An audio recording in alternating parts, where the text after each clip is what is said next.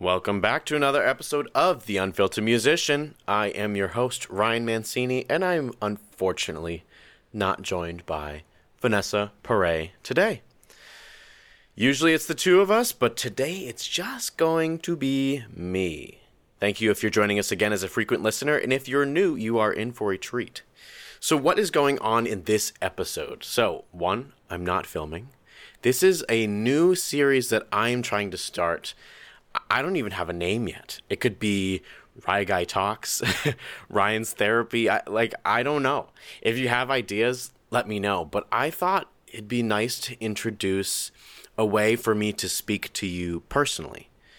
So, Vanessa and I have very different lives, even though we live in the same place and we both go through this music journey together. We do a lot of these gigs together just because people know us as that couple in the area we each have our individual experiences, and I think it's important that we talk about it or we share our own perspective without another person in the room.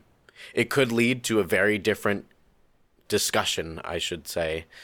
It, there's probably a better word for it because it's just going to be me speaking. but I thought it was good for me to share my thoughts just on what's going on in my life. In this particular episode, I just want to, you know, set that frame for you. Maybe you send in questions to me. I would love to hear from you on Instagram, Facebook, TikTok, whatever platforms we are on. I would love to hear from you about what it is that you want answered as a musician. How can I specifically support you in that? But at the end of the day, the original idea for this podcast was that we can just share with people what we are going through, what Vanessa and I are going through as a musician, so that you can just gain insight onto like what's real.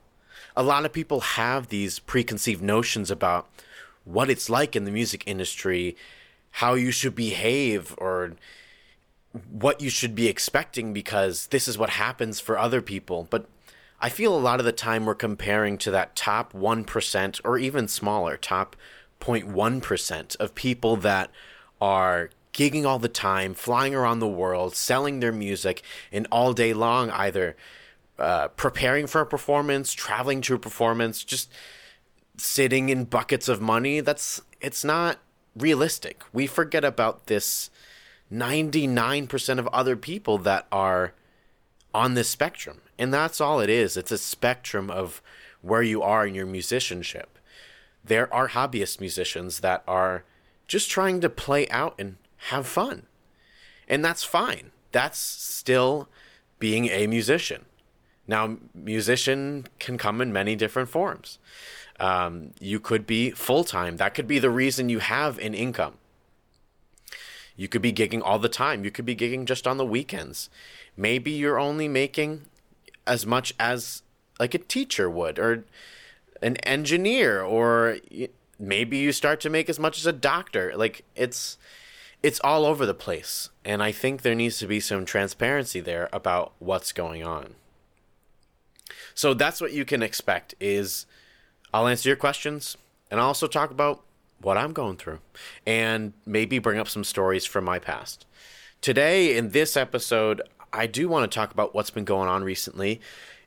I got an email from the podcast platform that I upload all my um, audio forms to, and I found that we posted I think like 23 episodes this year, which is kind of nuts to me to think about because it feels like we haven't done an episode an entire year.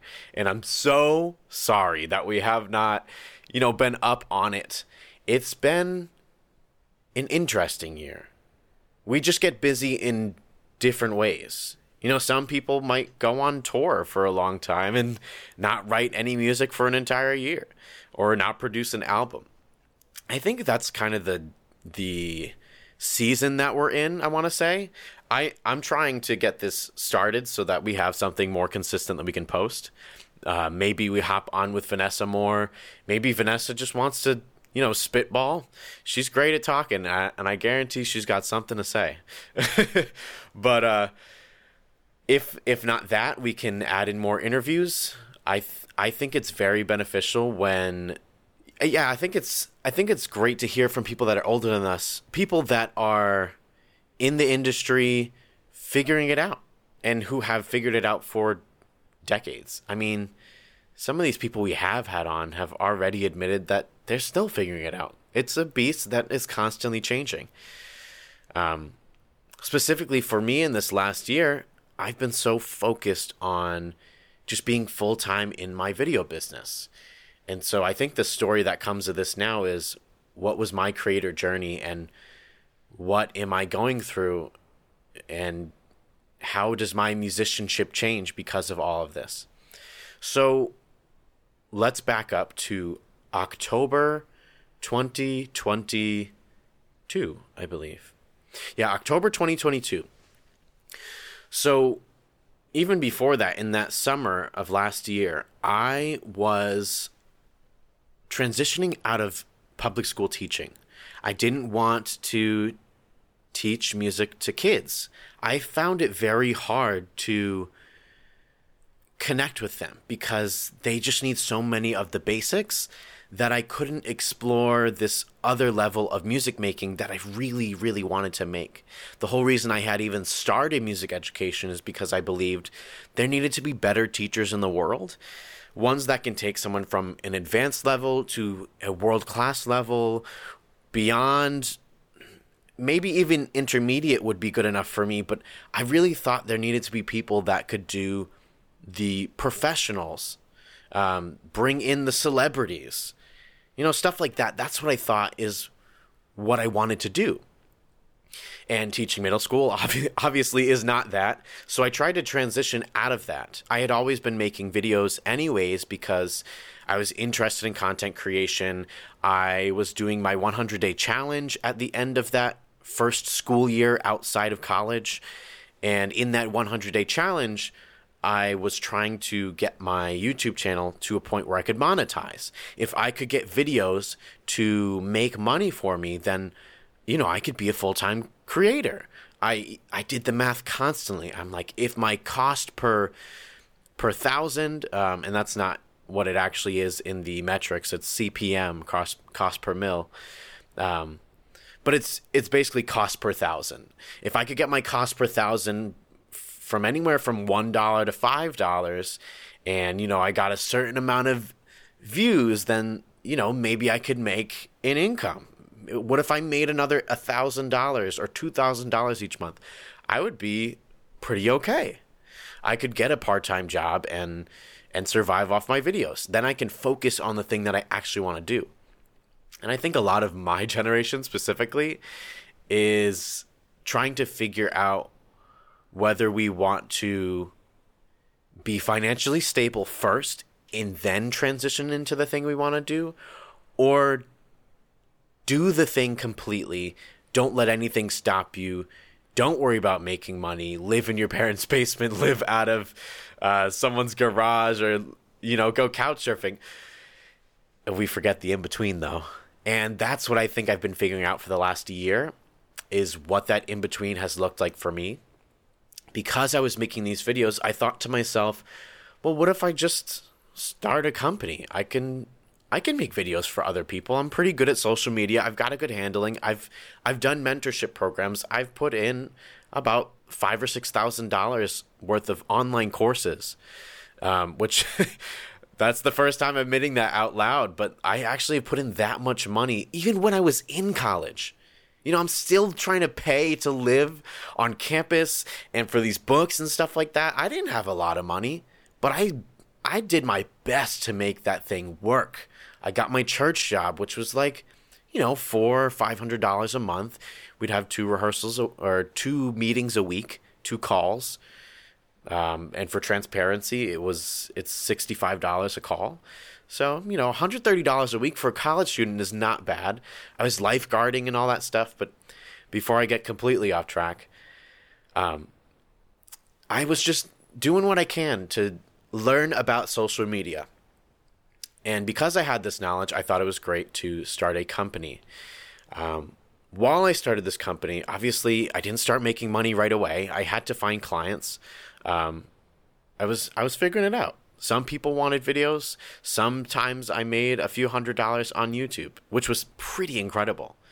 I I remember that time. It was like August or September, right after I had hit those 1,000 subscribers, and you know I was getting like 250,000 views a month on my videos. It was insane. I was really ramping up, even just after getting 1,000 subscribers. So right after September, October hits, and I'm like, I need something else. I can't live off my savings. It's been a while since I had a job. So I found a part time teaching gig in Connecticut. And I thought it'd be really cool because it was two days on campus, maybe three, depending on how the schedule rotates. And I thought, okay, so I can spend two days a week if I'm doing a normal business week and focus on my content creation, yet make just enough because I wasn't paying loans. These are COVID times still. Um, I wasn't paying loans, so my cost of living was pretty low.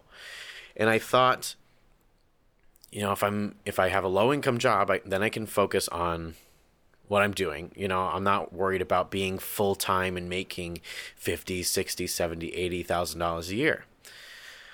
Fast forward, I eventually just sat on the couch and I'm like, how do I start a business? I literally looked up, how do I start an LLC in Connecticut?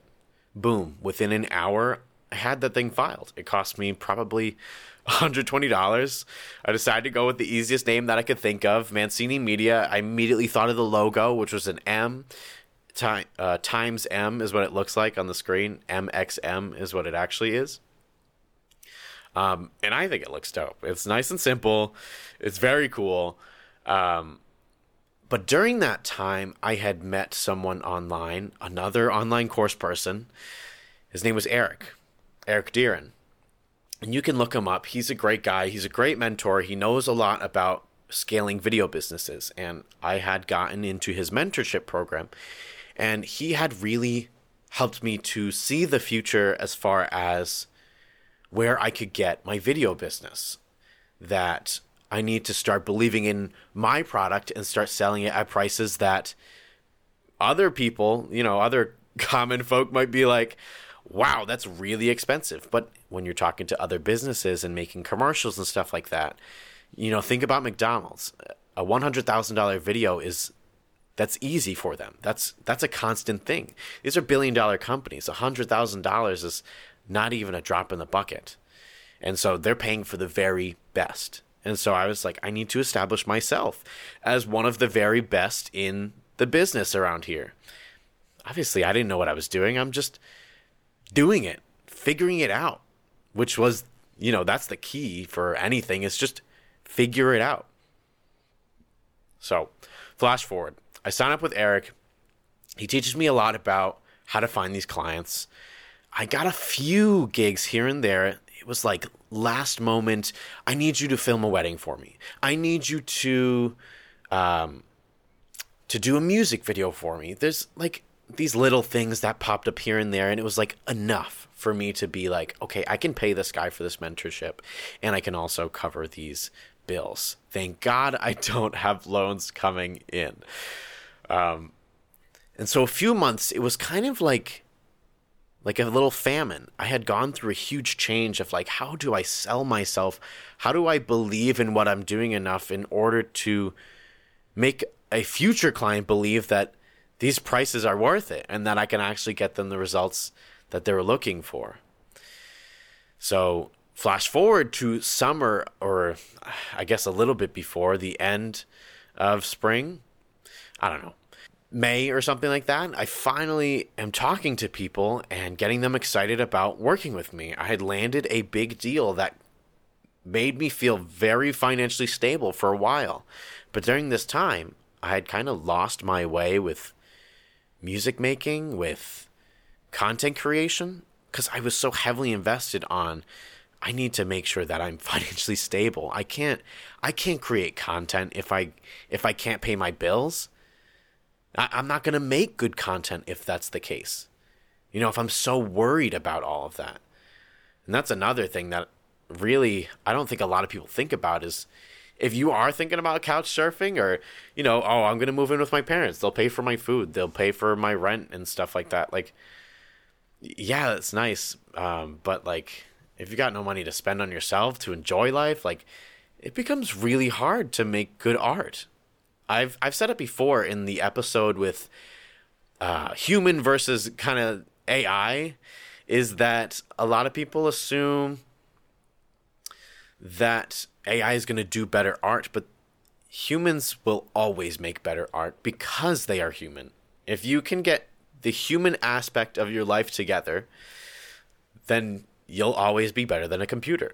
A computer might work faster, they might have some clever things, and they might learn a few things from what other people have made in the past. But human aspect will always be present. I don't know what it is. I believe in, you know, energies being shared through content or through conversation um, and relationships. So I always think we're gonna be better than AI. It's just we gotta stay human. And so at this point, you know, heading into the summer of this year, 2023, I am working on the human aspect of myself. Okay, I'm gonna go on a vacation. Vanessa and I are gonna go out you know, we're we're trying to spend a little money to enjoy life. And I was like, I'm not posting content. We kind of stopped the podcast and you know, I, I was a little down in the dumps about it because I really liked sharing with people. I I heard every now and then from people that, oh my gosh, this stuff is really helpful. I was looking for something exactly like this. So I started to see the the uh the plants being grown from the seeds that were sown. So um, Dr. Seuss moment, not even trying to rhyme. but I felt like we had fallen off this train and I really, really wanted to get back on it. I, I noticed that at a certain point, I was 200 days away from the last podcast post I had made. And, you know, I had started to spiral a little bit because it was like only work, work, work, business, corporate Ryan, which sucked. I wasn't making music at all. Um, and then I realized that I needed to make a change. We started doing gigs. Down to Funk started doing stuff. The four of us. I'm very thankful that my brothers decided to, you know, come do these gigs with us. And even if some of us couldn't do it, we had some fill ins or we had some add ons and it wasn't so much about the money right away. We all had our own jobs, and it was just like, it almost felt like we were doing it as a hobby. Um, eventually, you know, hoping moving towards 2024, we can turn it into a full time thing. But for now, you know, I'm doing my business full time, which is great. That's a that's a huge feat in itself. And I thought I need to pull the reins back. I need to make enough money to be comfortable, but have time in my life to not be burnt out at the end of the day or even the beginning of the day. Because sometimes the day before can weigh on you so much that you wake up and you're not like, you're not in it. You do not want to edit more. you do not want to go and film more things. You don't want to be on your feet again. And, you know, I wouldn't even say it was depression. I just like had no inspiration and no consistency or habits for making content. And that's a big thing that I needed to figure out for myself. Um, eventually, leading up till now, I had found a friend of mine. His name is Kong, Kong Pham. He's had over billions of views on YouTube you can look him up. This guy is legit. He's made so many different YouTube channels with millions of subscribers, and it's very interesting to hear how how he's helping other creators along their journey. He created this uh, program called Creator DAO. Within Creator DAO, I believe there's sponsors like Paris Hilton and Logan Paul. Like YouTubers and famous people that you would know already. He had even said in this email, like, this is a free program I'm going to offer you guys. and I had trusted in the programs that he has offered before. That's what I meant with the $6,000 I invested. This is the guy I, I invested in it. He gave us all this information on how to succeed on social media, how to make viral posts, what it takes to actually make it in this world of creators, because an influencer is a new thing. It's a new thing that's come in with the new programs, the new social media platforms. So it's it's still on the rise. It's not something that like people have hundreds of years with experience figuring out. So I had paid for that information from Kong for years. I had done one on one mentorships. And so now here we are back again. I had gotten an email about the Creator DAO program. What now can he be offering? This is free. These guys put $10 million into this program. So he's getting paid. Okay. He's got staff, they are paid. So he's not worried about making money. He's like, I'm going to offer this for free. Just sign up. And at the end, three people each have the chance of winning $10,000. So, you know, I joined this and I'm like, I just, I'm honestly not even worried about $10,000 because if you saw the rates that Mancini Media charges, you'd be like, oh, okay, so this is, this is not that much.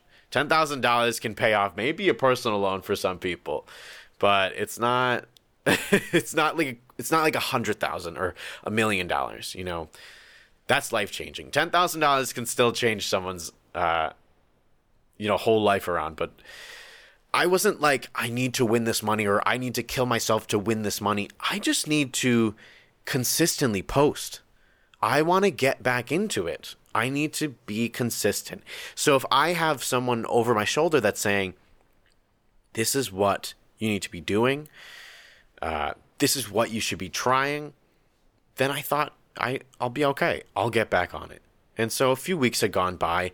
I had filmed a video and dang, I forgot how hard it was to self-record. I'm so used to filming weddings and events and stuff like that that it was like it's so nice being behind the camera you forget how hard it is to check the settings, make sure you have the correct exposure, make sure your audio is working when you're the only person in the room making sure all of that stuff is working. And so all of that muscle memory had gone, and I had almost wanted to cry, to be honest. I was like, this is so tough now. I I lost it a little bit.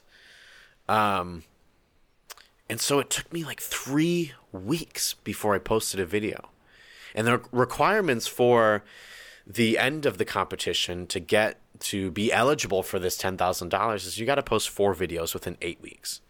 Um, every single week, they're posting a different instructional video and saying that you have to at least try to post one video each week. Um, obviously life catches up and they know that you can't post every single week. So if you can post every other week for 8 weeks, you'll be all right. And so hopefully people would build their habits and that's what they were aiming for really. They said even if you don't you know, try for the $10,000, we'll still offer one on one mentorships and invest in people in order to grow their channel. So, who knows? Maybe something out of this will come where they're like, hey, instead of $10,000, we believe in your channel. We're wondering if you want to do a one on one mentorship for the next three years.